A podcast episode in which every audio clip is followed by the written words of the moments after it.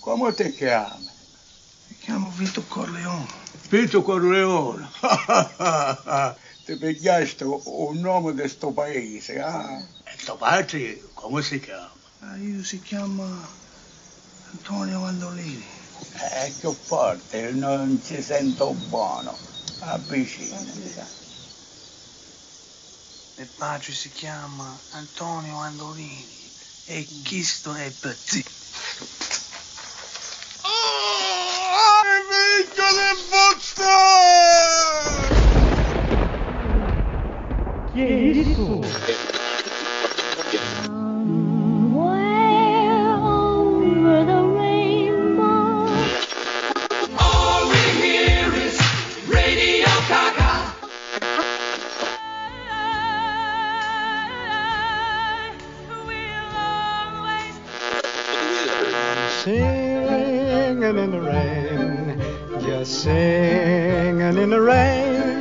Rain. Oráculo. Oráculo. Oráculo. Oráculo. Oráculo. Oráculo. Oráculo. Oráculo. Oráculo. Oráculo. Você está ouvindo Oráculo Podcast. Michael Francis Ritchie, do you renounce Satan?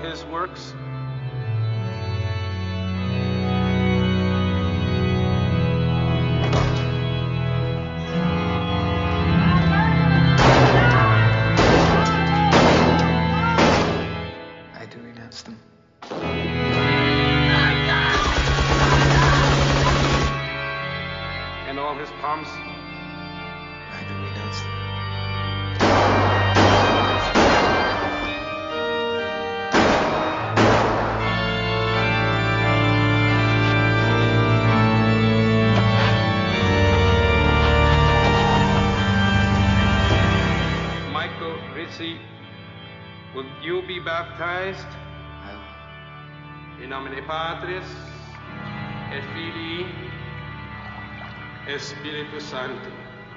Michael Ritchie, go in peace, and may the Lord be with you. Amen.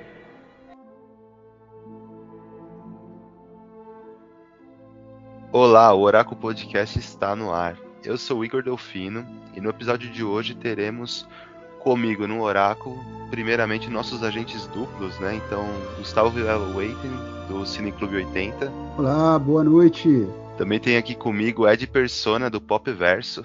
Fala galera do Oráculo, tamo junto de novo. E completando a nossa bancada, é, temos a presença ilustre do Marden Machado, do canal do Cine Marden, do YouTube e também do podcast O Mal e o Feio. Boa noite, pessoal. Obrigado pelo convite. Obrigado a gente, uma honra, viu, Marden, ter você aqui no canal. Sou fã declarado.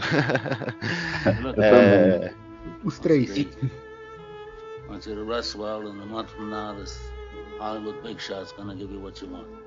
Too late. They start shooting in a week. I'm gonna make him an offer he can't refuse. Hey, Mike, are you sure about that? Mo loves the business. He never said nothing to me about it. So. Yeah, well, I'll make him an offer he can't refuse. How'd he do that? My father made him an offer he couldn't refuse. Only don't tell me you're innocent. Because it insults my intelligence. It makes me very angry. Então, no episódio de hoje, a gente vai celebrar os 50 anos do, da obra-prima de Francis Ford Coppola, né, O Poderoso Chefão. Hoje vamos falar da trilogia como um todo. E acho para começar falando sobre a obra, seria interessante falar quem é esse diretor, né? Quem é o Francis Ford Coppola? O que, que vocês acham do trabalho do Coppola? Vocês gostam? O Coppola tem uma característica bem curiosa em termos de cinema americano, né? Ele faz parte de uma geração que estudou cinema na universidade, que se formou em cinema. Uma geração que surge a partir da metade da década de 1960. E ele, dessa turma, que incluía o Scorsese, o George Lucas, o John Milius, o Arthur Penn, um monte de gente boa que começa a trabalhar naquela época, ele foi o primeiro a se destacar a, a dirigir um filme, a conseguir um contrato com um estúdio. E isso cresceu mais ainda depois de O Poderoso Chefão. Mas ele não foi a primeira escolha para fazer o filme, né? O estúdio queria originalmente o, o Sérgio Leone, que, que, recusou. Depois eles tentaram Costa Gravas, diretor de Z e, e Estádio do City, a última sessão de Justiça, que também não deu certo. E aí terminaram convidando Coppola porque eles achavam que o ideal seria um diretor de origem italiana para fazer um filme sobre mafiosos italianos. Né? A Paramount já era dona de, do livro, né, dos direitos de adaptação do livro, antes mesmo até de o livro ser lançado. Quando Mário Puzo escreveu o livro e, e foi divulgado entre os estúdios que o livro seria lançado, etc., a Amazon, a, a Paramount adquiriu os direitos da adaptação antes mesmo do livro ser lançado. E originalmente era para ser uma produção de custo médio. Era um filme de máfia, uma história de máfia. A própria Paramount esperava uma produção de baixo orçamento e que desse um retorno que cobrisse o investimento, nada assim muito excepcional. Tanto é que o orçamento original do filme girava na faixa de um milhão e meio a dois milhões de dólares o que para hoje é uma, é uma quantia muito pequena em se tratando de cinema americano, e mesmo naquela época, 50 anos atrás, não era uma, uma quantia expressiva. Né? E aí o livro é lançado, o livro se torna um best-seller, vende rios, gera rios de dinheiro, uma tiragem astronômica termina sendo feita, e aí a Paramount recebe, resolve, né, já que o livro havia se tornado um grande sucesso, injetar mais dinheiro na produção. Aí a produção tem o seu orçamento triplicado, né? Chega à casa dos 6 milhões e pouco a produção. O que para hoje, para os padrões de hoje, é uma produção barata. Mas na é, época foi uma produção assim, não foi uma super produção, mas foi um valor acima da média do que se gastava na época. E ainda mais dirigida por um diretor que não era muito conhecido, tinha feito poucos trabalhos antes, mas foi mais ou menos assim que começou. E também ele não era um filme como, né, você comentou, Marden, que era uma grande esperança de retorno, né, de investimento e acabou sendo um grande sucesso, porque de bilheteria ele chegou a arrecadar aí por volta de 250 milhões, não mais que isso até. É. E foi uma grande surpresa, inclusive. Sim eles esperavam retorno, né? É, é, digamos, iriam investir algo entre um milhão e meio e dois milhões e eles tinham uma expectativa até bastante concreta por conta de outros filmes que abordavam é, criminosos, né, mafiosos, de ter um retorno na casa dos 8 a 10 milhões, o que justificaria o investimento, né? É, vou gastar um milhão e pouco, vou faturar 8 a 10 milhões, pô, então é, é um rendimento considerável de baixíssimo risco Só que o filme terminou faturando muito. Ninguém imaginava que um filme de três horas de duração, dirigido por um diretor ainda em início de carreira, com boa parte do elenco desconhecido, do elenco todo, o único conhecido mesmo era o Marlon Brando, os outros todos eram ilustres desconhecidos do grande público, ou seja, um estúdio em sã consciência dificilmente bancaria um filme desse. Seria uma aposta de muito risco. Sim. A Paramount terminou mantendo o investimento pelo fato de o livro ter se tornado um grande sucesso, um grande sucesso, uma publicação de grande sucesso, né? Vendeu muito o livro. E isso deu um pouco de, mas eles jamais esperavam que o filme faturasse o que faturou. Isso superou a expectativa de todo mundo. Tanto é que o Coppola sofreu o diabo para fazer o primeiro filme. É, toda semana ele corria o risco de ser demitido, terminou conseguindo fazer o filme e por conta do grande sucesso que o filme obteve, quando da decisão de fazer a parte 2, ninguém mais encheu o saco do Coppola. Ele pôde fazer o segundo filme do jeito que ele quis fez, ninguém apitou nada, ninguém disse nada, deixou ele completamente livre para fazer o filme. Justamente porque o primeiro fez o sucesso que fez. Eu falando que curioso é que, é, primeiramente, o, os atores que foram escolhidos para os seus, papéis, pros seus repe- respectivos papéis, quase nenhum aceitaram, né? Então foi uma aposta realmente trazer Al Pacino. O próprio é, Marlon Brando teve de seguir algumas exigências, né, para poder participar do filme. A própria direção, como o Marden falou, que era o Sérgio Leone. Então, de início, praticamente tudo saiu dos planos assim, né, da, da produtora, né? Porque não ia ser o Al Pacino, o De Niro É que- ia fazer uma pontinha, né? Então, Foi uma- foi uma meio coisa que o universo, aconteceu- conspi- o universo conspirou, né, para que tudo desse certo no final.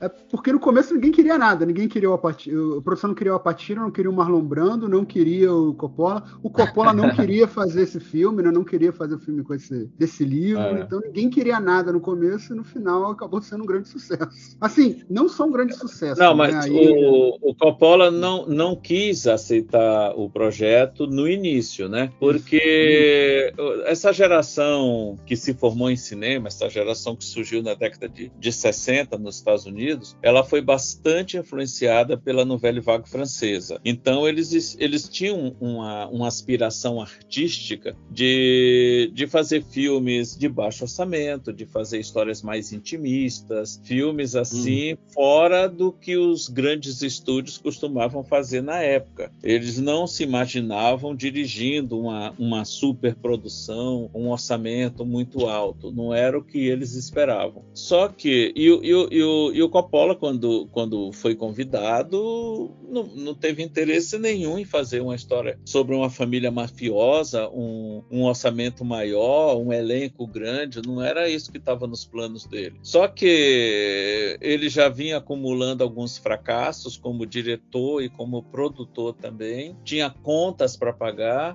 O- os amigos deles, que, tipo George Lucas e, e alguns outros, John Milius, que trabalhavam com ele no estúdio que ele montou, estavam precisando de grana, tinham de contas para pagar e tudo mais. E o George Lucas insistiu, chegou para ele e disse: Olha, você tem esse convite para fazer esse filme, aceite, veja se encontra alguma coisa nessa história que pode te animar a fazer esse filme, alguma coisa que, que, que possa, sei lá, ser uma luz para ti, para levar essa história adiante. Aceita a- a- a- o projeto, emprega a gente na produção, né? É, mas também o George Lucas é sempre muito pragmático. E aí ele releu e ele conseguiu, conversou com o Mário Puzo, o autor da história, e ele conseguiu encontrar na história da família Corleone uma pegada assim shakespeariana, tipo Rei Lear, que um rei que vai se aposentar e precisa deixar seu reino para um dos herdeiros. Ele viu na história da família Corleone uma analogia ao sonho americano e muitas outras coisas, e isso fez com que ele termi- aceitasse o projeto e tocasse ele em frente. Agora, o Coppola, desde o início, ele já tinha um- mais ou menos um, um elenco definido na cabeça. Ele queria Marlon Brando para Don Corleone. Ele era muito amigo, ainda é muito amigo do James Caan. Ele queria o James Caan no filme. Ele tinha visto o Al Pacino numa peça em Nova York, ficou impressionado com ele. Ele queria o Al Pacino para o papel do, do Michael. Ele testou Robert De Niro, que se candidatou para o papel do Sony, para o papel do Michael também, mas ele terminou escolhendo outros atores nesse papel, mas gostou tanto do trabalho do De Niro que quando ele foi fazer a parte 2, ele chamou o De Niro para fazer o jovem Don Corleone. Claro, enfrentou muita pressão do estúdio, mas terminou prevalecendo. A visão dele da história terminou prevalecendo. E no final, para surpresa de todo mundo, principalmente do, do Coppola, o filme se tornou o sucesso que se tornou. E, é uma- e eu acho interessante, não sei se vocês vão concordar comigo também, Igor, Ed, e Marden, mas não é só uma questão de ser um sucesso comercial, né? Ele tem um impacto é, gigantesco, tanto cinematograficamente falando, né? Enquanto linguagem cinematográfica para os outros filmes que vêm depois, e dentro da própria cultura pop, né, sendo extremamente referenciado em todos Exato. os locais até hoje. Então, Exatamente. não é só uma questão de um sucesso comercial, por assim dizer. É também um sucesso artístico, é um sucesso cinematográfico. Tem Quando eu era adolescente ainda, se- antes de entrar na faculdade, teve uma frase que eu é, gostava muito, sempre gostei muito de cine- cinema mais B, cinema mais trash, né? Mas tem uma frase que eu li que eu achava muito interessante, eu não me lembro de quem que é a frase agora, talvez seja até do Pablo Vilaça, não, não tenho certeza. É que basicamente o filme Poderoso Chefão, ele, é- ele vale como um semestre de faculdade de cinema, né? por causa de toda a estrutura narrativa, toda a questão do au- audiovisual, a fotografia, todos os recursos cinematográficos utilizados são muito bem utilizados, né? Ele recém, recém ele já estava formado há alguns anos. Ele já tinha feito outros trabalhos antes e tudo. Mas ele hum, extremamente criativo, né? Ele também roteirista, ele escreveu o roteiro junto com o Mário Puzo. Ele eliminou alguns arcos desnecessários do livro. Ele, ele conseguiu dar um dinamismo maior para a história. É, conseguiu montar uma equipe técnica também extremamente talentosa é, no desenho de produção, na fotografia, no som, em todos os aspectos técnicos do filme. O elenco, apesar, como eu já disse, era um elenco completamente desconhecido, com exceção do Marlon Brando, mas são hoje no- grandes referências, né? Todos eles, Diane Keaton, o Al Pacino, James Caan, Robert Duval, são todos grandes nomes, se tornaram grandes nomes. E de repente até ah, a pressão que ele sofreu terminou permitindo que ele achasse saídas ou, ou maneiras assim mais criativas e inteligentes de desenvolver certos aspectos da história, até para conseguir driblar a pressão que ele sofria. Eu acredito que ele próprio não esperava que o filme se tornasse o sucesso que se tornou. No máximo, é, conseguir é, compensar o gasto que teve, né? Para não ser uma produção fracassada e tudo. Mas, sinceramente, o filme chegou a fazer, na época do seu lançamento, só nos Estados Unidos, mais de 100 milhões de dólares. E depois que foi exibido no- no- nos outros países, no resto do mundo, chegou a mais de 200. Foi um filme também que, quando foi negociado para exibição na TV, foi o valor mais alto na época, já pago pelos direitos de exibição do filme na televisão. Então, o filme deu muito, muito, muito dinheiro para Paramount. E, claro, projetou a carreira do, do, do Coppola, que até aquele momento tinha feito filmes menores, pouquíssimo conhecidos. Depois desse, ele fez A Conversação, que foi premiada em Cannes, fez Poderoso Chefão 2, fez Apocalipse Sinal. Se a carreira do, do Coppola se resumisse aos filmes que ele dirigiu na década de 70, foram apenas quatro filmes, mas quatro filmes de grande impacto em todos os aspectos. Com certeza. É, os dois, o Poderoso Chefão, parte 1 e parte 2, A Conversação e Apocalipse Sinal. São quatro obras-primas que Verdade. aparecem facilmente em qualquer lista de 100 melhores filmes de todos os tempos ou coisa assim, né? E ainda hoje bastante influentes. E uma, uma visão que eu tenho, assim, é quando eu escuto o nome do, do Coppola, né? É que ele tem esse, esse peso, né? Assim, pra quem tá começando no cinema, você escutar o nome do Coppola já é uma coisa muito, muito pesada, assim, né? Eu tenho. Eu, se- eu sempre quando eu escutava sobre Coppola, é- era alguém como, como também a gente fala de John Ford, quando a gente fala de Orson Welles. É esse, esse diretor muito grande. E o que eu acho engraçado, até tava vendo algum- algumas coisas, vendo algumas coisas, é ele, ele, ele gostar tanto desse cinema tão é, intimista mesmo, tão fazer um cinema sobre o que você realmente vive e conhece, que é o cinema que o Truffaut tanto gos- gostava, todo o movimento da novela vague estava nesse-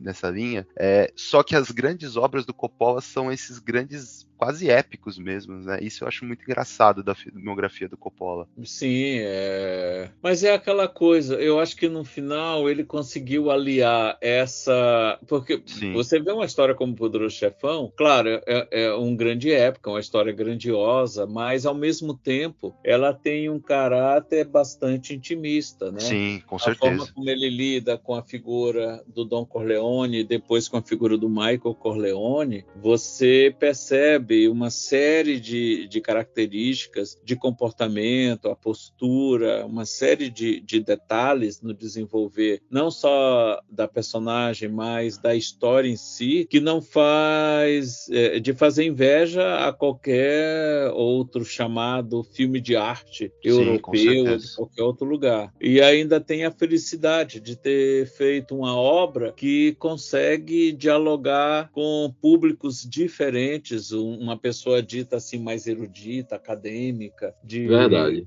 Já tenha mais conhecimento, vai apreciar o Poderoso Chefão da mesma forma que alguém que não tem tanta instrução assim acadêmica, apenas gosta de assistir a um bom filme, né? Ele tem essa felicidade. Não é um filme que você possa dizer, ah, é um filme muito difícil, é um filme fechado, é um filme só para um determinado tipo de público. Ele funciona bem para qualquer público. Cara, claro, se você tem uma bagagem cinematográfica maior, uma bagagem acadêmica maior, você vai perceber um monte de coisa que uma pessoa assim dita, um espectador comum, não vai perceber. Mas o que eu quero dizer com isso é que, independente dessas diferenças de conhecimento, de bagagem que cada espectador tem em relação a qualquer obra, é um filme que as pessoas vão entender, vão se envolver, vão se emocionar e vão gostar do filme. Sim. E que eu acho interessante é que ele consegue. Primeiro, que é um filme que a gente consegue perceber que é alguém que conhece muito, então faz sentido vir dessa, dessa geração que realmente estudou é, a direção, porque você vê elementos de vários outros diretores. Hitchcock tem muita coisa de Hitchcock na obra do Poderoso Chefão, e ele consegue, ele consegue fazer esse filme de construção de personagem, que normalmente são os filmes mais lentos, só que ele sem perder nenhum momento o ritmo do, do filme. Ele consegue ser, consegue ser um filme de três horas que você tem o, o transformar do Michael com o tempo, só que ao mesmo tempo é um filme dinâmico e as construções cena a cena é muito detalhista, muito cuidadosa. Então mostra o como esse filme é Tá bem. único mesmo, né? E até no- nos vários arcos que o filme tem, né? Porque isso aí é mais uma prova de que Coppola é um grande diretor, né? São vários personagens, vários arcos, de várias personalidades diferentes. Tem até aqueles que têm arcos menores, mas que são também muito interessantes, né? Então a gente vê que em momento nenhum ele, ele, ele perde a mão. né? A gente fala bastante do, do Coppola né, nesse ponto, mas eu queria destacar também é, a performance do elenco, né? E a gente falou no início que, que a maioria deles é, de imediato não seriam esses que foram, né? Que, que contracenaram ali. E aí eu já deixo a pergunta para vocês: se fossem os atores que inicialmente estavam sendo imaginados, será que o filme alcançaria esse status? Porque eu vejo muito empenho assim de todos os atores, né? A gente fala muito do Al Pacino, do, do De Niro, mas o, o James Caan mesmo tá fantástico, né? Fazendo Sony. É, e se você for, for buscar, você vai ver que muitas cenas ali foram im- improvisadas pelo, pelo, pelo próprio elenco, né? E cenas memoráveis até, né? Como a do gato ali com o Marlon Brando, a do Sony ali com a câmera, né? Jogando o dinheiro, que eu acho fantástico aquela cena ali que ele quebra a câmera do, do repórter e joga a nota ali. Então acho que tem muito esse empenho, assim, dedicação do elenco, do talento mesmo deles, né? E aí eu deixo a pergunta aí pra vocês: se fossem, o- é, se fossem os atores, que eram grandes também, grandes atores, mas será que eles compreenderiam essa, essa história do jeito que esse elenco compreendeu? Olha, se, se tivesse prevalecido a decisão do estúdio de escalar, por exemplo, o Robert Redford para o papel do Michael Corleone, primeira coisa, você iria acreditar que o Robert Redford é filho de um italiano, pertence a uma família. É, começa por aí, realmente. E aí, dificilmente o o Coppola teria ficado para dirigir o filme, porque É. uma das coisas que fez ele permanecer foi de poder justamente trabalhar com aquele elenco que ele escalou, Uhum. que ele acreditava serem os mais certos para aqueles papéis, e ele tinha toda a razão, mas se eventualmente o estúdio usasse da sua força, né, como estúdio, como produtor, para fazer valer o elenco que eles queriam para o filme, seguramente o, o Coppola teria abandonado o projeto. Por mais que ele É. precisasse da grana, a pressão ia ser maior ainda, ele não iria ficar. E aí eles teriam colocado um outro diretor que provavelmente faria o filme do jeito que o estúdio queria fazer, e o filme tinha tudo para ser um sucesso modesto, não seria um filme que entraria para a história do, do cinema, não seria um filme influente como ele é até hoje, mesmo passados 50 anos, é um filme referencial que qualquer estudante de cinema, qualquer amante da sétima arte vê e aplaude e revê, é um filme que faz parte da vida de qualquer de qualquer cinéfilo. É, eu acho que toda essa essa briga que o Coppola comprou em manter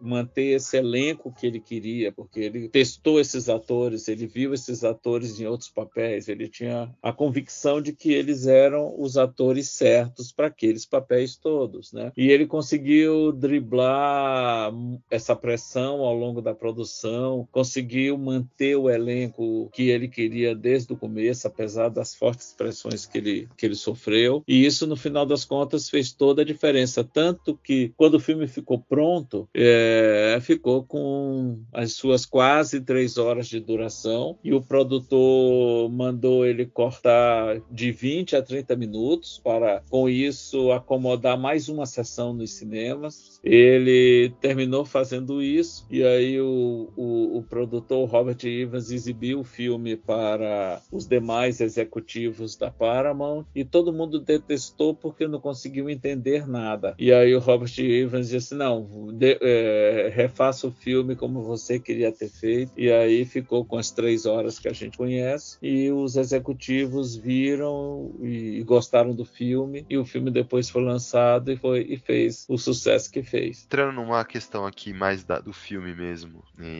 a, a, questão, a pergunta mais óbvia que todo mundo faz. Qual que é o a, dos três, qual que é o favorito de vocês e por quê? Eu, Pode começar, olha, Mari. Eu não consigo ver os três separadamente. Para mim, para mim é um filme só. É o arco tá. do Michael Corleone, que começa na parte 1 e termina na parte 3. Então eu gosto dos três. Dos três. Não, não dá para separar os três. É, porque realmente é isso, né? Ele, ele é, é que, exatamente isso, né? Tanto é que quando eu revejo o primeiro, não tem jeito, eu revejo o segundo. Todos. já reserva, já reserva é. o dia inteiro, né? Enquanto, é, enquanto macro, macro arco né, narrativo, é, é, a história ela só se completa com os três, não tem como dissociar. É. Mas, sei lá, enquanto obras e tudo mais, talvez até por não ter tanto conhecimento, não sei. O que eu mais gosto é o primeiro, e basicamente é por causa do Vitor Corleone, por causa da. Do Marlon Brando. Exatamente, por causa da atuação do Marlon Brando, porque a, a, aquela cena inicial, a forma dele falar, a forma que ele se porta, É tudo, a, a, cena de morte dele, que é uma das coisas mais assim, poéticas e bonitas da, da história do cinema, É ele brincando com, o- com o Neto. O Neto. Então, é, é, é o filme que eu mais gosto, assim, dos três. É porque eu, eu gosto mais do Vitor Corleone como Dom do que o, o Michael, porque, sei lá, é- eu compreendo todo esse arco e vendo a história se justifica, mas o Vitor, pra mim, é aquele cara que, tá, ele é um mafioso, ele é violento, ele não se importa muito ele é vidas bonzinho, né? humanas, assim. É, mas ele tem um código de honra, assim, muito. É né? Tanto que o erro que ele comete na história, digamos assim, é por causa desse código de honra, né? Ele fala assim: bom, eu posso aqui ficar muito mais poderoso vendendo drogas, mas isso é contra a minha ética. Então eu não vou fazer isso, por mais que seja, é, é, digamos assim, em relação ao business, né? O negócio seja, seja a decisão errada, mas é a decisão que eu vou tomar. Mas olha, é, é- é algo que o, o- o Pablo Vilaça costuma destacar sempre que ele fala de O Poderoso Chefão e que é a grande diferença entre o Vitor Corleone e o Michael Corleone. Ele diz que o filme deixa bem claro a existência de duas famílias, a família com F maiúsculo e a família com F minúsculo. A família família, a esposa, os filhos, os netos e tudo, e a família mafiosa, os negócios, né? O Vitor Corleone sempre deu mais destaque, mais atenção à família do coração, a, é a, a mulher dele, os filhos, os netos. E o Michael, pelo contrário, ele começa a valorizar mais a, a outra família, os negócios. Tanto é que na parte 3 há uma tentativa dele de redenção, de tentar reverter tudo aquilo e colocar a questão dos negócios no segundo plano. Ele se reaproxima dos filhos, da própria ex-mulher, a Kay. Mas já é tarde demais, né? Mas aí já é tarde demais. Não, isso é Então, eu- fantástico, né? Essa, essa, essa queda mesmo, né? Do, do Michael, que enquanto o Vitor tinha esse equilíbrio, ele pesa para um lado e, as- e a coisa toda sai do trilho, né? É, durante muito que- tempo. Você vê que isso já aparece no primeiro filme, a tentativa dele de legalizar os negócios da família. Ela, ela aparece no final do primeiro filme, ela é desenvolvida ao longo do segundo filme e ela se efetiva no terceiro. Sim, toda a trajetória. É, durante muito tempo, o primeiro, o, o- O quer primeiro. Poderoso Chefão, é, durante muito tempo, o primeiro Primeiro Chefão foi o, o meu filme favorito da minha vida, durante muitos anos mesmo. E eu acho que esse, o que me pega muito nesse primeiro filme é esse momento de transformação do personagem, que é incrível. Pouquíssimas, pouquíssimas obras no cinema conseguiu dar uma transformação tão grande, começando do aquele cara do exército que não queria estar presente com a família, pra se tornar o o grande dom e piedoso e cruel, né? Do, do final do primeiro que se estende mais no segundo, né? Respondendo a pergunta aí, né, do qual o meu preferido, eu penso como o Marden também. Pra mim, é, eu encaro como um filme só. Mas, assim, se for pra escolher, eu tenho preferência pelo segundo, e, e é justamente, eu já vou pegar um- o gancho do, do Marden, aí da fala do Marden, justamente por esse paralelo que o filme faz, né? Ele, ele traz o, o Vitor ali na, na- mais ou menos da idade que o Michael tá, né, na, na atualidade, e meio que vai traçando esses paralelos. Você vê que ele sempre va- é, alterna enquanto tá no momento com a família, né? Você vê que Vitor, ele, ele cuida dos negócios dele, mas ele sempre tá dando atenção para a família. Já Michael, ele busca sempre, né? Tá se, ele se distancia cada vez mais. Você vê que a, a- a cena começa, e Michael tá, tá brigando com Kay, daqui a pouco corta e tá Vitor com Michael pequeno no colo, né? Então, é, eu acho isso interessante, porque talvez é, tenha sido isso aí o, o- o erro de, de Michael, né? Como o falou, não ter priorizado também a família com F maiúsculo, né? Então, é é por isso a, a minha preferência pelo segundo. Mas há quem diga, né? Isso aí eu acho um absurdo até, que o terceiro é até descartável. Eu já vi gente dizer que o terceiro Ah. filme é desnecessário. Eu acho isso uma, uma estupidez, velho. Não, nada a ver. Ah, não, e- e- assim, pra mim ele, ele é inferior aos outros dois, mas falar que é descartável, É, não, favor, né? Não- não Mas dá. por que, que você acha que é inferior? Cara, enfim, é porque, eu não sei, tá? Mas na minha opinião, ele tem. Que o 2, ele não tem uma, uma. Não é nem surpresa a palavra, mas a construção narrativa dele, na minha opinião, repete muito a dos outros dois filmes, sem trazer muitos elementos novos. Além de. Desculpa, aí é uma questão pessoal, eu sei que o Igor é, é- é fã, mas a atuação da Sofia Coppola me irrita bastante durante todo o Mas filme. por que, que Porque- ela te irrita? Olha, olha É porque na eu não consigo boa. comprar a Vou de- construção vou dela com Andy defender- vou de- Garcia. A Maria, a personagem dela, é uma menina boboca, menina que foi super protegida a vida toda, quase não Sim. teve contato com ninguém, uma menina assim inocente, deslumbrada ainda com as coisas. Como é que você, como é que uma atriz poderia fazer ela diferente? Não tem como. A personagem é daquele jeito e, e aquele papel seria dela naturalmente. Ela fez ela própria bebê. Ela foi batizada. Ela No sempre esteve. É a mesma menina. E a Maria é aquela. Ó, se você, quando você vê o Coda, que é essa nova edição, é, tem mais algumas cenas com a Sofia que reforçam essa, é, é, essa, esse comportamento dela, a personalidade dela. Ela é uma menina assim, eu, eu não diria idiota, né? É, é um termo muito forte, mas ela é uma menina que, né? que não viveu ainda, que viveu Alienada, né? talvez protegida, o se apaixona né? pelo primo, mas é uma menina assim, sem muita vivência, meio bobinha, no sentido assim, de não ter experiência mesmo. Então, Sim, é aquela. ela. Quem iria fazer o papel dela seria a Winona Ryder, mas não sei se a Winona Ryder fazia, faria assim tão diferente do que ela fez. E na circunstância que, que a produção foi feita, assim, eles já iam iniciar a filmar, já estava com tudo pronto para começar a filmagem. A Winona Ryder teve um, um como é que chama, nervous breakdown, teve um, um ataque nervoso, um estresse nervoso e abandonou a produção. E já estava tudo pronto, não poderia atrasar o cronograma. O, o Coppola naturalmente recorreu ao que estava mais à mão dele, chamou a filha. A filha já havia participado dos outros dois, não era uma personagem assim tão complexa que exigisse muito dela como, como atriz. Eu, eu nunca senti, eu não, nunca tive esse sentimento em relação a. Eu reconheço que ela não é uma atriz, aliás, ela nem é atriz mesmo. Depois ela se revelou uma ótima roteirista e diretora, mas ela deu para o papel o que efetivamente o papel exigia dela, uma menina inocente, novinha, apaixonada pelo primo e, e perdida no meio daquele emaranhado de coisas que termina se tornando a, a vida dela naquela, naquele momento.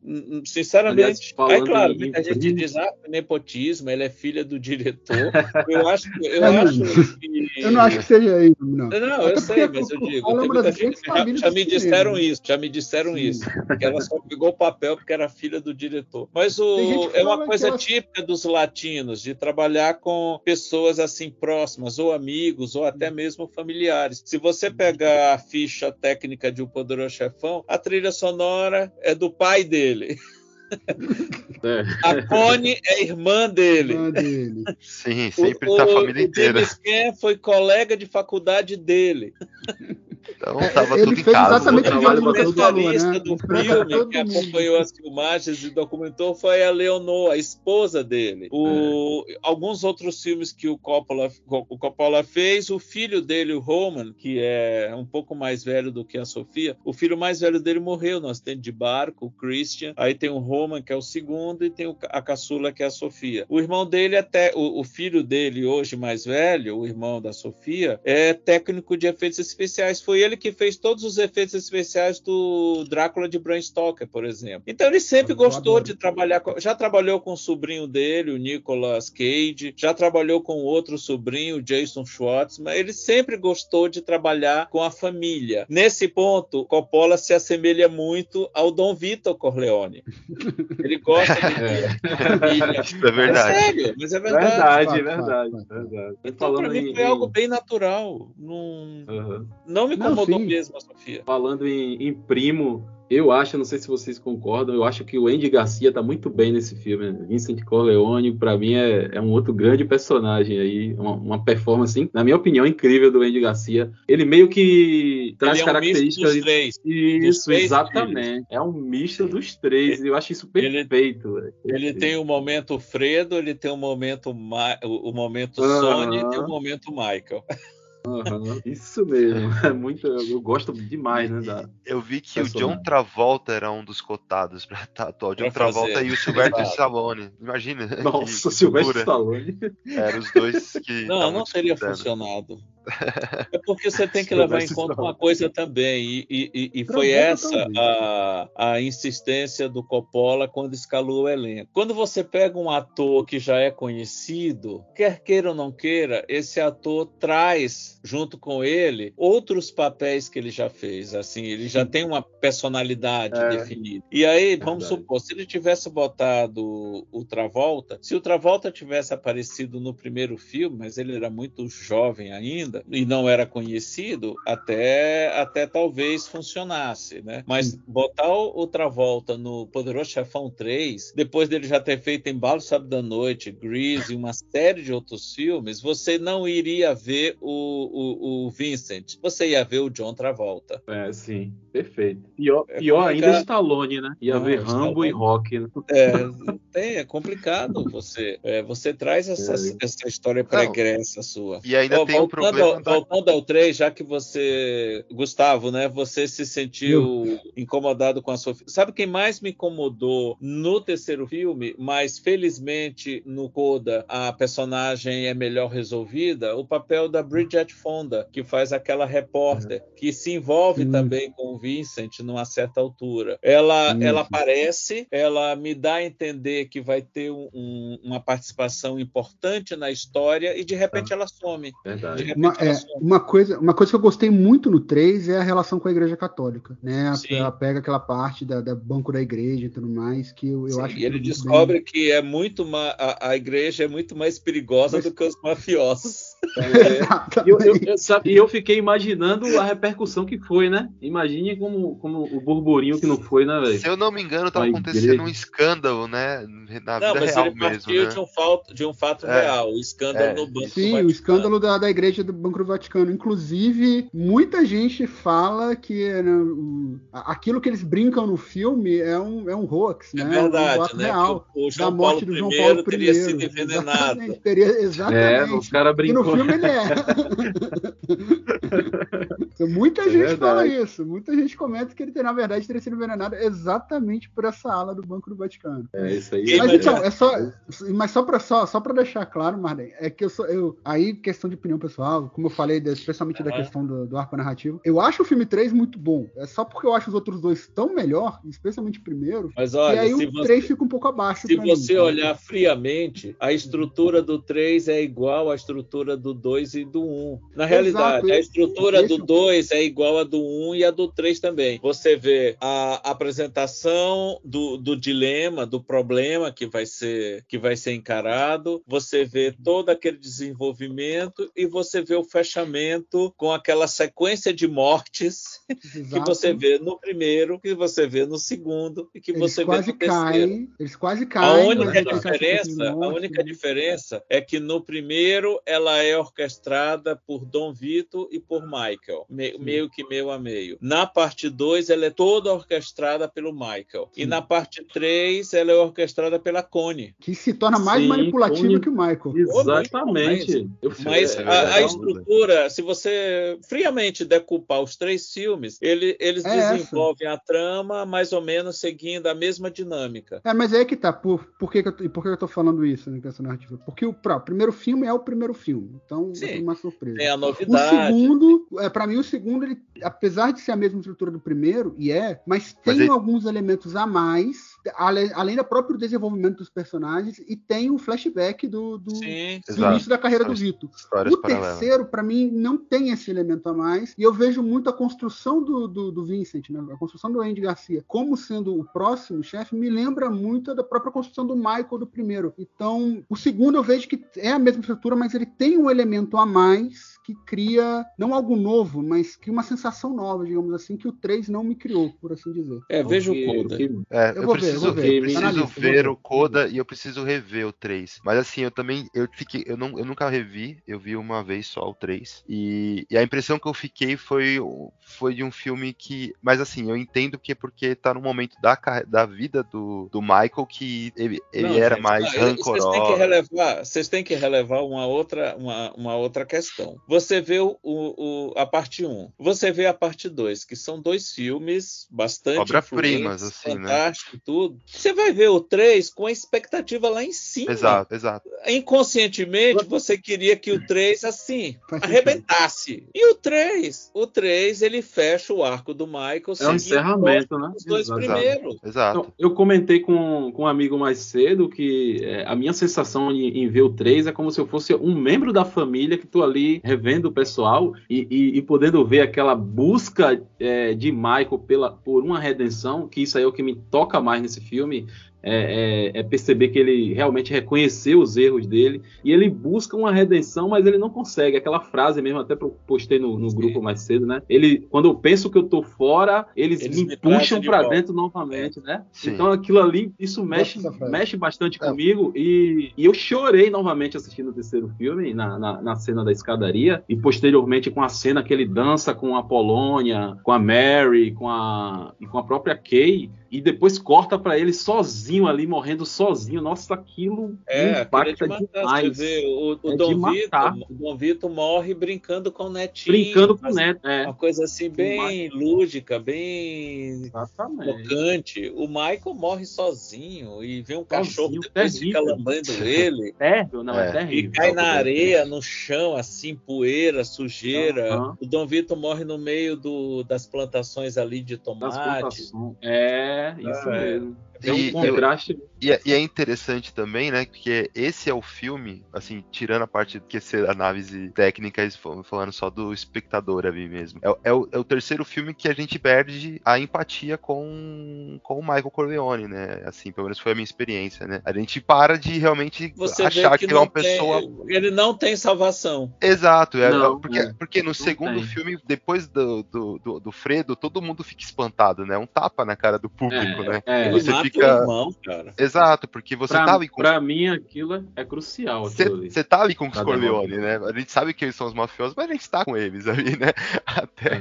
a- ali é um ponto de ruptura, né? Muito grande com, com um público. E, e E ele o já tinha, filme é- e ele já tinha alertado uma- o, o Fredo no primeiro filme. Exato. Naquela sequência Aham. de Las Vegas, e- ele, ele Exato. deixa bem claro. Fredo estava tomando partido do outro lado, não estava do lado da família. E quando ele descobre que o Fredo o traiu, É, não- para ele Acabou, né? Tem o problema, o problema tem que ser eliminado na raiz, não dá para deixar prosperar não. Aquele diálogo dele com, com o Fredo, que ele diz: Você não é mais meu irmão, eu não quero ver Uhum. mais você. Você Me diga quando Eu você for lá em casa. casa, poder eu não quero estar lá. Isso é pesado. Isso é É pesado. a eu me coloquei de no lugar de pé. certa Pesado. forma, o Fredo já morreu ali como, Ali. como irmão, né? É, Como, como é. um ente que ele tinha carinho e afeto. Depois ele mata fisicamente, né? Primeiro matou ele espiritualmente, depois matou fisicamente. É, E pra família, filho, né? né? É, crueldade. Mas pra família, eu acho que o Fredo ele já morre ali como status ali na- no primeiro filme no cassino. Que ele já é um Uhum. cara que a, que a família não confia nele, né? O Michael É jamais vai fraco, confiar coitado. nele. Ele é Você fraco, vê caralho. que naquela sequência do atentado ao, ao Vitor Corleone no primeiro filme, no Aham. primeiro filme, ele tá com o Fredo. O Fredo completamente perdido, não sabe o que fazer e começa a chorar. É, chorar, Nem arma é, segura, né? Derruba a arma no Aham. chão. Exatamente. O Michael não planejava ser o sucessor do pai. Ele já tinha uma carreira. Olha. Até quando a Kay pergunta pra ele sobre a família, ele fala a verdade. Ó, minha família faz isso, meu pai faz Ah. aquilo, é assim, etc. Ele diz, mas esse não sou eu. Essa é a minha família, mas não Sim. sou eu. E até mas as ao roupas, pouco, né? Por força das matam o irmão mais velho dele. O Fredo, todo mundo sabe que não tem condição nenhuma de suceder o pai. É. Ainda o pai sofre um atentado, ele vê, eu não tenho como sair daqui, eu tenho. O Sony era é, assim sanguíneo demais e o Fredo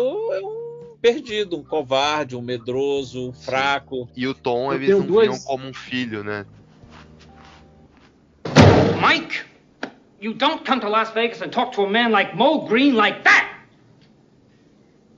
Fredo, you're my older brother, and I love you. But don't ever take sides with anyone against the family again. Ever. Eu tenho duas dúvidas aí em relação a essa fala aí de Marden. É, a primeira é, será que Vitor, no lugar de, de Michael, ele mataria o Fredo? E a segunda é, será que, que Sony, se, se o Sony assumisse a família, será que daria mais certo do que com, com, com Michael? Olha, É, eu, são eu- dúvidas o que eu- Vitor jamais mataria um irmão. É, eu, eu acho que é o que o o Marlon falou, é a descrição perfeita do Vitor. Mais importante que os negócios é a família. Então ele jamais. Sony mataria Não. ele? Sony mataria Fredo? O que seria- também não. Acho que também Acho não. que também não. Ô, Ed, Tem que eu acho- muito O Sony frio. O, o, o- Sony, o- o Sony é sanguíneo. Tanto é que ele quase mata o cunhado, o É. Carlos, porque ele bate- bateu bateu na irmã dele, ele Uhum. encheria de porrada qualquer pessoa que pudesse ameaçar a integridade física de algum membro da família. E, e a família mais próxima, ainda mais, um irmão, uma mãe ou um pai. É, mas o Sony, por ser muito sanguíneo, ele não faria. Ele não se daria bem nos negócios. Ele seria muito assim. É, Ele não ia ter destemperado, né? frieza, né? Ele não ia ter frieza pra Não, poder o fazer os Michael não, o negócios. Michael É muito frio, impulsivo, né? Ele, Sony- ele enxerga é, mais Sony é longe, ele sabe. E o Vincent, se você vê no, no terceiro filme, o Vincent, é, é, ele começa como, se você rever, você vai prestar bem atenção. O Michael não aceita o, o Vincent lá, ele tem reservas ao Vincent. E o Vincent, Sim. no começo, ele é muito parecido com o pai, com o Sony. Ele é bem explosivo, sanguíneo e tudo. É. Quando o Michael percebe que ele quer entrar para os negócios, que ele pode ser moldado, né? Ele passa a, a doutriná-lo, ele começa a ensinar, olha, você tem que fazer assim, não deixe os outros perceberem o que você está pensando. Ele começa a dar as dicas e nesse até, até essa altura ele é chamado pelo sobrenome da mãe, Vincent Mancini. A partir do momento que começa essa educação do Michael, ele passa a ser chamado de Vincent Corleone. E aí tem aquele ponto em que o Michael diz: ele é meu sucessor. É muito legal. Tem isso. aquela passagem de E- bastão ali. É bem... Exato. Mas Ed, isso ele. Mas aí ele tem que pagar o preço, se afastar da Maria. Ô, ô, Ed, e só te respondendo, eu acho que o Ah. Vitor não mataria nem o Carvo. nem o Carvo eu acho que o Vitor É. mataria. É, E, Não, porque era o marido da mulher dele. Da Exato. dele. exatamente. e um outro ponto também sobre o Sony, que, foi uma, uma coisa que me marcou muito quando eu assisti, quando eu tinha uns 14, 15 anos com meu pai, foi na cena que eles estão negociando droga e o Sony interrompe o Corleone Aham. falar na frente. Meu pai falou, nessa cena, ele matou o pai dele. Ele me deu um, um spoiler e já contou, assim, presta atenção nessa fala, porque é aí que ele matou o pai dele. Porque é justamente isso, né? Você não pode. Ele deu a brecha exatamente que É bem observado, bem observado. Bem observado. mas, assim, uma, uma coisa que eu acho legal também, assim, é o paralelo dos três filmes de máfia, né? Então você tem o, o, o Coppola com, a- com o Poderoso Chefão, você o Scorsese da mesma geração também, com Os Bons Companheiros, e que acho que é o, o grande filme de máfia dele, e você tem o, o De Palma com Scarface, né? Ah, o é, e tem os Scarface Intocáveis os também. E, Eu prefiro os e é intocáveis que Scarface. Esse puxa sentido. mais é, pra prefiro máfia do que o Scarface. Scarface Sim, é também. tráfico de É droga. mais, é mais a, É. ação, né? E, é- e é interessante como, como que eu vou dizer isso? O Coppola, ele dá um olhar muito negativo sobre a máfia, né? Ele, ele, ele, ele levanta o, o filme, mas ele também destrói esse chão, né? Isso eu acho muito interessante, porque o filme, o segundo filme é muito isso, né? É o, o preço que o, o Michael pagou por estar naquela vida também, né? É interessante você falar isso que eu vi uma, uma, uma, uma entrevista sobre algumas curiosidades do filme que o Sérgio Leone recusou esse filme justamente pelo fato de achar que o filme embelezava demais as, as ações da máfia. né? Glamorizava, né? É, é- é curioso isso aí, né? A- a- o- as perspectivas diferentes, né? Mas, mas o Coppola trabalhou tão bem, e essa é, é- é a vantagem também dele ter sido roteirista do, do- do filme. Ele escreveu e dirigiu o filme, então ele tinha um controle muito maior sobre, sobre o, o produto como um todo, né? Ah, o grande barato de O Poderoso Chefão é que a gente sabe que aquela família não presta, que só tem assassino ali, mas ele constrói tão bem as personagens que você torce pelo Dom Vitor Corleone, você se emociona, você sofre quando ele sofre o atentado, depois quando ele morre. E mesmo o Michael, você percebe que não é o que ele queria, mas ele, mas a circunstância faz com que ele haja daquele jeito. Você meio que perdoa o Michael no primeiro filme, meio que Sim. perdoa o Michael no primeiro filme. E no final E você você, feliz quando ele se torna o Dom, que fecha aquela porta na cara da Kay, ele fica lá no quarto. Nossa, e vai que, que cena memorável também essa do final. que Depois cena dele ter mentido dois. olhando no olho dela, né, Ed? No 2, você É, vê, nossa. porra, o Dom, o Dom Vitor era realmente um cara muito legal. Você continua apaixonado pelo Dom Vitor Corleone. E você começa a ver que o Michael não é tão legal assim. Você vê o que é Sim. que ele faz, ele ma- manda matar o irmão. É. Tudo isso aí, você tem uma certa ojeriza ao Michael no segundo filme. E no terceiro, ele tenta pedir teu perdão, ele tenta se redimir, finalizando o projeto de legitimar os negócios da família, aquela coisa toda com o Vaticano e tudo. Mas aí já é tarde demais, ele já tá no inferno. Exatamente. É, acho que é perfeitamente Aquela- isso. Duas cenas emblemáticas que o Marden lembrou aí da Kay. A- no- a pri- o primeiro filme, né? Ele é, recebendo o título de Dom ali, a porta se fechando, ela ficando lá de fora. E no segundo filme, quando ela vai pedir um beijo, né, pro Anthony, que tá pequenininho ali, ela vai visitar eles, e ele aparece e ele não fala uma palavra, né? Alpatino é sensacional nesse filme. Ele não dá uma palavra e ele se aproxima e a gente até imagina numa primeira assistida, né, que ele poderia ali se se reconciliar e eu imagino que ali foi a última oportunidade que ele teve de realmente valorizar a família e meio que buscar uma alternativa diferente, né, para o futuro dele. Mas aí ele Ela- vai e fecha a porta, né, na cara Aham. dela e tipo selou, para mim selou ali o destino dele, né? no- É, e tem uma sequência no 2 que originalmente seria de um jeito, seria diferente, e a, e a própria Tyler Shire, a irmã do, do Coppola, que faz a Connie, ela que, que sugeriu a mudança, o Coppola gostou da sugestão e alterou o roteiro. Originalmente, a Kay engravidaria do terceiro filho e sofreria um aborto espontâneo e perderia o terceiro filho por conta desse, desse aborto espontâneo, né, que em inglês é miscarriage, né, que se diz. Só que a, a Connie sugeriu diferente, sugeriu que a Kay já não queria mais ligação nenhuma com o Michael, com aquela família, e ela própria provocou o aborto. É, ela abortou o filho para que não tivesse mais um Corleone no mundo, para que ela não continuasse ligada àquela família. Tem um peso bem maior, né, pra, Muito maior, muito maior. Muito maior. E quando ela fala pra Michael que foi ela que abortou, nossa, o olhar daquele cara, velho. É. E aquela cena forte quando o Michael encara de frente o Fredo, que dá aquele beijo, o beijo de Nossa, Judas, né? é. E diz: É. Fredo, eu sei que foi você.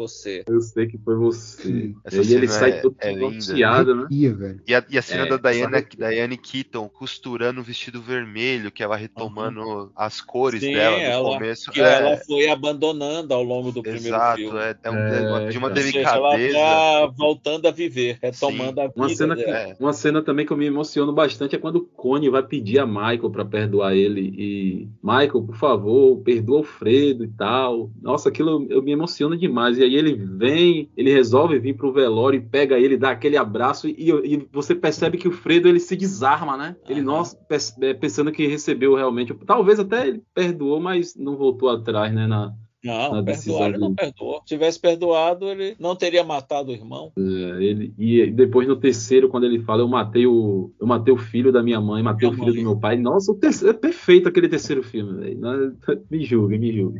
É, é a Mas cena, é, é a cena que ele tá com o padre, né? Aham. É, Nossa, ele essa se cena é- é confessa. linda mesmo, é linda. É confesso. muito bom. Bom, gente, tem mais coisas pra dizer? Vocês querem falar mais alguma coisa? Eu Tô... Eu tenho uma curiosidade meio boba, mas eu acho legal aqui. Diga. Vamos lá. Não, é que é o seguinte, é só sobre a frase talvez a mais famosa do filme, né? Que é I will make a offer that he can refuse. né? Aham, fazer uma oferta que ele não poderá recusar. Está nos três filmes, aparecem nos três filmes Aham. diferentes. Primeira vez que é dita Verdade. pelo próprio Michael, né? Quando ele tá contando a história da Kay, de como que é a família, então isso define Aham. muito bem, que é a história do, do Johnny Fontaine lá, que o meu pai é, chegou o meu pro- pai fez uma oferta que ele não pôde uma, recusar. uma oferta pro dono da gravadora que ele não pôde recusar. Isso- E essa é considerada a segunda frase mais famosa pelo American Film Institute, né? De filmes americanos. Perde apenas para Frankly, My Dear, I Don't Give a Damn. I don't give a damn. Do- Do e o vento levou. exatamente. E, cara, Essa- essa frase, ela já tinha sido usada em outro filme, um filme de 1934, Burning Up Barnes. Só que ela tinha uma conotação positiva, né? Porque o personagem estava utilizando é, uma ideia de que ia oferecer muito dinheiro, ia ser uma oferta muito tentadora, então a pessoa não ia conseguir. Irrecusável mesmo, né? Pelo... Exatamente. Enquanto que nos filmes da máfia, e com essa conotação até hoje, ela é dita de uma forma irônica, e porque ela tem uma conotação totalmente negativa. né? É, que é ou você e- aceita ou você morre. E, e ela, ela, apesar de não ser a mesma frase, mas eu tenho certeza que o, o Tarantino se inspirou nessa frase quando cria aquele diálogo em Django Livre, quando é feita a oferta de 12 mil dólares pela, pela É. escrava, né? E aí o É. DiCaprio diz: Antes você tinha a minha curiosidade, agora você tem minha atenção. Né? Foi, é como se tivesse É. dito: Você fez uma oferta que eu não posso recusar. Em outras palavras, né? Verdade. Eu, eu queria também falar um pouco da trilha sonora, né, do filme, que é muito. dispensa comentário, na verdade, né? Mas o que eu acho interessante é essa variação de, de gênero que ela passa, né? Quando tá no momento ali do, do flashback mesmo, quando tá com as crianças, ela tem aquele som mais infantil, né? Tipo uma canção pra ninar. Quando tá lá com a Polônia já tem uma, uma conotação diferente, né? E eles vão fazendo essas variações e é muito bonita essa trilha sonora. Acho que é uma das mais belas assim que eu já vi do- no cinema. Nino Rota, um- meu filho. Rota. Cara é fera, cara é fera, muito bom. É, Gordon mas- Willis, né? Exato, o Gordon Willis é o príncipe da escuridão, né? Então Uhum. tem todos esses contrastes, né? É uma, é, uma, é, uma, é uma fotografia muito bela que ela, ela brinca, então, no começo do filme, né? Aquela cena I Believe in America, né? Fantástica, né? Então você tem toda essa Mas escuridão. aí- do- É, mas aí é para retratar bem os dois mundos, ou as duas famílias, a família minu- com F minúsculo, a família com F maiúsculo. Exato. Tanto é que a cena seguinte mostra a parte externa da casa, onde está tendo o casamento, é uma luz assim. É, sim, sim. Você- Quando eu vi a É um primeira contraste vez, terrível. quando eu vi a primeira vez esse filme no cinema, na televisão, a primeira vez que eu vi o Jefão foi, foi em casa na TV, mas eu tive o prazer de revê-lo umas três vezes no cinema. Essa sequência no cinema chega, bate na, no olho assim, aquele clarão É quando você sai. Chega dói, né? É, tá naquele escritório do Dom Vito, tudo escuro, pesado, nebuloso, tenebroso, né? E aí de repente, pá, aquela luz forte É lá fora, clara, você consegue enxergar tudo, muita, muito, tudo muito vivo, muito alegre. E eu acho que isso, essas duas cenas também tem uma questão que eu acho muito legal de, de né, cara- caracterização de personagem, porque aquela primeira cena toda escura tá ele com um cara pedindo pra ele matar, né, espancar dois outros cidadãos e ele tratando isso com extrema naturalidade. E aí vai pra essa cena toda iluminada, que a primeira e a primeira coisa que fala é vai tirar a foto da família do casamento, só que o Michael ainda não chegou. É, aí ele o próprio para Vito fala, assim, sem o cadê o Michael, Michael? a gente não vai tirar foto. Ah, sem o Michael não Eu acho foto. interess- interessante que é, já na- nessa primeira cena você já, já vê muito do, do caráter do, do Vitor, né? Porque na primeira cena, no tudo, primeiro início, Você vê, não é- você É. vê tudo. É uma das Tudo, melhores você já começa ele de cara. apresentações de personagens que eu É, já de vi. todas, né? É abertura, você vê tudo. Você vê que ele tem um É, código, você, tem- você vê que, que ele tem uma certa ética mesmo, firme, você Isso. vê o amor dele pela família e você vê o senso de Exatamente. justiça. Quando o cara diz que exatamente. queria matar ele, assim, peraí, você vem aqui Isso. querendo justiça, não sei o quê, é, É. a sua filha tá viva, bem ou mal, Tá a sua viva, filha é. tá viva. Perfeito. É isso aí mesmo. Então, Já de você e cara, e você me, me pede isso sem respeito nenhum. Você nunca quis minha amizade. Aí no final, quando ele pede desculpas, abaixa a cabeça, beija a mão dele e o chama de padrinho, né? Aí ele, Uhum. tá bom, eu, eu vou cuidar disso. E aí ele quer pagar, né? Aí diz assim, não. Não, não, um não. dia, É. um dia, e eu espero que esse dia nunca chegue, nunca mas o chegue. dia chega, né? Sim, A gente não sabe direito. Isso é citado bem no comecinho. Diz assim, ó, é o, o agente funerário que tá aí para falar. Aquilo que ali solto, você só vai conectar isso mais na frente quando o Sony morre. E aquela sequência, né, quando ele manda chamar o Bonacera e diz, Nossa. Bonacera, deixa ele bonito para que a mãe possa vê-lo. É, né? né? E a Aquela cena, cena quando é- ele sabe da morte do filho, ele não fala nada, mas você vê a respiração, ele dá uma, sabe, Aham. como se tivesse se esvaindo ali. E aí diz assim, o que é que fizeram com o meu garoto, né? Nossa, aquela cena. Essa Cara, cena é é super forte, né? O Mar- o Marlon Brando é muito bom Lomanda é ator. foda, cara. É, ele é muito fantástico. Pro bem e pro mal, o cara é muito Não, bom e, ator. e é legal que mostra muito. Nessa cena do casamento mostra muito o personagem do Vitor, né? Do Marlon Brando, mas você também você vê que o Sony ele é passional e tarado já no começo, já no casamento. Já, já mostra o Michael como ele é também todo e centrado e, e mais frio, né? Também. E isso, eu acho isso fantástico nesse esse trabalho, esse desenvolvimento, essa construção de personagem e da personalidade de cada um, porque assim, é, a gente tem como exemplo as questões que a gente levantou, né? A gente sabe claramente é, o que cada um fa- faria numa, numa determinada situação, né? A gente sabe que, o- que o, o Vitor não mataria o Fredo e, e várias outras questões que a gente levantou, justamente por essa construção, né, de personagem, né? Os E- personagens são bem, bem estabelecidos e você sabe o que outra cada um poderia fazer todo- em determinada Todos situação. os personagens são extremamente bem construídos. Outro que- Todos. o- outra personagem que tem um arco muito legal é a Connie. A Connie no primeiro filme é uma bobinha, É. apaixonada, se casa, tolinha, apanha do marido. Esconde que o marido bate nela. bate né? nela. No segundo filme, ela é uma, porra louca. Começa É. a arrumar Marido assassinado. namorado. Então, aí você chega no terceiro. No terceiro, ela é Lady Macbeth, uma manipuladora é. tão fria quanto o Michael. É, mas é. Perfeito. E É. a, frase, pessoa, e a única pessoa que fala de, de em pé de igualdade com o Michael. Chega pro Michael e peita o Michael e É. fala. É Tudo que tem uma bem, é a frase- única sobrevivente da família do Michael. O Michael não tem mais o pai, não Foi tem que mais sobrou. a mãe, não tem mais a- o Sony, nem o Fredo, só sobrou a Connie. Mas mesmo assim, é o Michael. O Michael poderia É. despachar a, Sony, a, a, a- a Connie do mesmo jeito, né? E eu- respeita, irmão. No filme, só duas que- pessoas é, tentam. Desculpa, Ed. Duas pessoas Não, batem assim de frente com, com o Michael, que é a Connie e a Kay, né? São as duas mulheres do filme. É, Que- Eu dou risada, né? Que a frase que o próprio Michael fala que diz justamente isso que a gente tá falando, né? Que ele fala que agora deveriam temer a Connie, né? Acho que eles deveriam temer você agora. Porque até ele mesmo se surpreende, né? Da, da- transformação dela.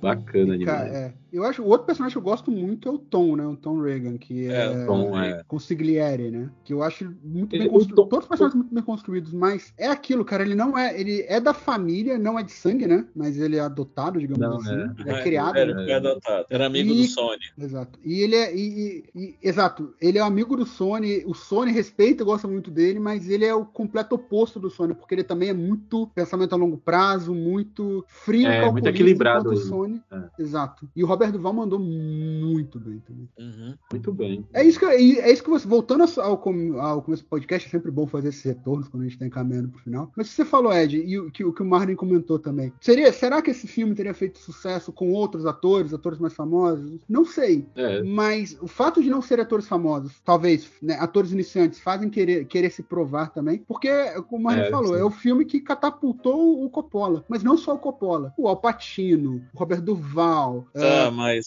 James o grande responsável por esse filme ter ficado como ele ficou foi o próprio Foi Coppola. Coppola. Porque Ah, ele escreveu certeza. o roteiro, é a Sim. visão dele para a história e ele montou o elenco do jeito que ele queria. Qualquer outro diretor que tivesse sido contratado, primeiro, não seria esse mesmo roteiro. É isso que eu seria falar. Não seria a mesma história. Seria outro roteiro. E o Seria outro livro tem muitas diferenças em relação ao filme, tem muita sequência que está no livro e que se perde muito tempo com elas no livro, que não são tão relevantes assim, e por conta disso são, ti- foi o, o, o- Coppola tirou do filme. Provavelmente um outro roteirista poderia ter mantido alguma dessas sequências e com outro elenco poderia até ter feito sucesso, mas sinceramente eu não acredito que, que teria feito o mesmo sucesso que esse fez. Que E- estaria no top 3 dos melhores filmes da história de todas as listas. Não, de forma nenhuma ele estaria. não acredito, não. Também acho É que, é, é que esse filme se que sustenta justamente pelo roteiro muito bom e as atuações muito boas. São a soma desses dois elementos. Que é- tem um outro filme aqui, claro, não tô nem comparando, mas o Pulp Fiction também é um pouco isso, né? Que é um, um roteiro muito bem escrito, com atuações muito boas que se Uhum. combinam uma direção muito bem né? colocada. Exato. E e uma coisa que eu acho é, legal também no, no Poder do Chefão é que o Coppola ele, ele trabalhou ali junto com o Mário Puzo também, né? Que escreveu. Ele fez O questão disso. Ele fez questão É. de ter o Mário Puzo junto com ele. E aí uma coisa interessante, o O Mário resultado é Puzo, o Mário Puzo não é um É. roteirista muito bom. Ele escreveu o livro, o livro tem muita coisa boa, mas roteiro de cinema é outro bem diferente. É. Aí nesse ponto entrou o Coppola e tirou o que tinha de melhor no livro e lapidou direitinho, organizou, mas E o filme só ficou o que ficou, só se tornou o que se tornou por conta do talento do Coppola. Ponto. Se É, não fosse sim. ele, E E curioso é que geralmente. E né, hoje, o- 50 anos depois, nós não estaríamos falando dele. Não, de jeito nenhum. Interessante que geralmente é, crítica e público, às vezes, né, as opiniões divergem. Quando a crítica gosta, o público não gosta. E no Poderoso Chefão, como o Marden falou, agradou a todo mundo e ainda agradou um público a, a mais, que são os leitores, né? Que Sim. muitos acham que o filme é até melhor do que eu. Eu nunca li o livro, mas eu vejo Mas muitas filme, pessoas falando O filme é melhor do que o livro. O Aí, é é isso aí. livro. Acredito. A questão do. Você falou que agradou todo mundo, né? No, roteiro, no, no site Uhum. Rotten Tomatoes mostra isso muito bem, né? Porque a avaliação positiva na crítica é 97 no público é 98. Pro filme 2, Pô, tá é, na parte 2, a crítica é 96, o público é 97. Aí só tem uma queda muito grande na parte 3, que o. Pois é, mas a crítica eu é considero 67. muito injusta. pra- e o Eu é gostei do 62. 3 já desde a primeira vez que eu vi. Eu vi- me lembro bem quando eu vi esse filme no cinema, quando ele estreou. Eu já gostei dele ali. Aham. Já cara, eu gostei do filme. Mas eu ele gosto eu bastante tão, também. tão mais, eu acho ele abaixo, mas não é tão mais abaixo. Assim. Não é Eu já abaixo. pus o cara. meu ponto. Já, É já, mesmo já fui devidamente colocado no meu ponto. local. Vejam o Coda, depois me digam. Não, Tá bom? não, Pode preciso deixar, ver. pode deixar. Isso com certeza, isso com certeza. Beleza? Isso aí. Bom, pessoal, Beleza. é, muito obrigado pela participação. É, Madem, mais uma vez, muito obrigado por participar. Beleza. Uma honra mesmo pra gente. Se quiser deixar suas redes sociais aqui, o Tá, pessoal, onde o pessoal É pode te só ir no achar. meu site, tá tudo lá, cinemarden.com.br. Bacana. Uhum. Gustavo, Ed, também, se vocês quiserem deixar as redes de Valeu, vocês. valeu. Valeu aí, galera. Igor, Marden. Foi um prazer imenso pra mim, como, como o Igor falou, uma honra estar aqui conversando com você, o mestre, né? Um- Pra mim, a referência é você. Obrigado. E eu tô lá no Instagram, tô lá no Instagram também, né? Ed Persona, e tô lá no Popverso também. A gente escreve lá no. Temos o site, temos o, o Instagram também do popverso.com. É, Gustavo, onde a gente pode também te encontrar aí, o Cine Clube 80? É, aqui no Oráculo mesmo, volta e meia, estou aqui no, no- com a arroba Oráculo Podcast lá no Instagram. E para quem gosta de filme dos anos 80, para quem não gosta, tá errado, precisa rever isso daí. Tem o arroba Cineclube80 no Instagram e no YouTube, o Cineclube 80, que é um podcast que eu faço com um grande amigo meu, Roberto Elcheque, que a gente faz dissecando e pegando várias curiosidades, como essa que eu trouxe da frase, por exemplo, é para fazer as discussões. Inclusive, já teve participação da Michelle e da Minella aqui do Oráculo, do Igor também, e vai ter do Ed no futuro próximo. Opa, Bacana. valeu, tô esperando. E agora eu também vou fazer uma proposta irrecusável para vocês, que é seguir a nossa, Não, o nosso não, Instagram não. do Oráculo Podcast.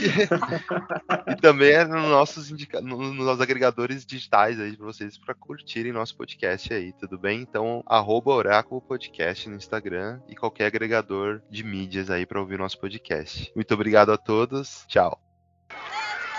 Michael, you never told me you knew Johnny Fontaine. Sure. You want to meet him? Huh? Oh, uh, sure. My father helped him with his career. For my plan. He did? How? I have but one. Let's listen to the song. No, Michael. This heart I bring you. I have but one heart to share with you. I have but one dream that I can cling to. You are the one dream I pray comes true. Please, Michael. Tell me.